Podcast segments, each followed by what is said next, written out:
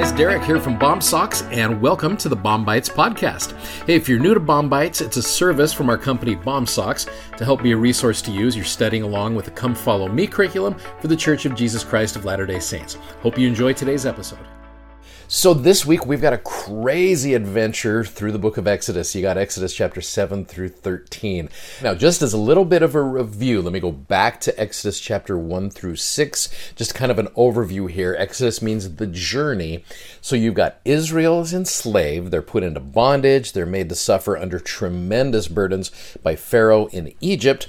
God raises up a great deliverer to get Israel out of Egyptian bondage. And so, what we talked about last week is how there is a story within the story here to where you and I are the children of Israel, and we are stuck in this crazy world of wickedness, which is represented by Egypt in uh, the book of Exodus.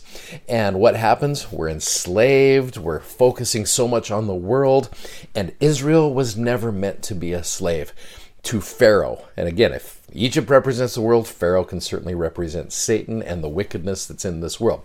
And so, what does God do? He raises up a great deliverer to be able to help Israel get out of the bondage of the world. Because again, we were never meant to be slaves in this world.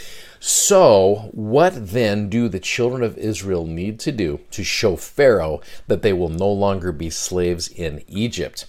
Well, if you go back to chapter 4, which we talked about last week, you've got Moses, who has been emboldened to stand before Pharaoh. And back in chapter 4, the Lord commanded Moses to say, Israel is my son, even my firstborn.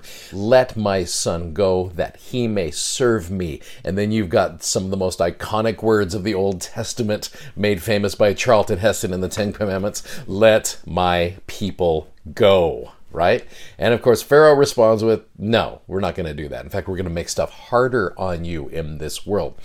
So let me fast forward now to chapter 12. There is a verse in chapter 12 that I think kind of is a is a summary of what the next three days that I'm going to share with you here. It's Exodus chapter 12, verse 12, where the Lord uses the phrase, and against all the gods of Egypt I will execute judgment. I am the Lord. And so, as we go through this week, you're going to see these crazy things called plagues. All right.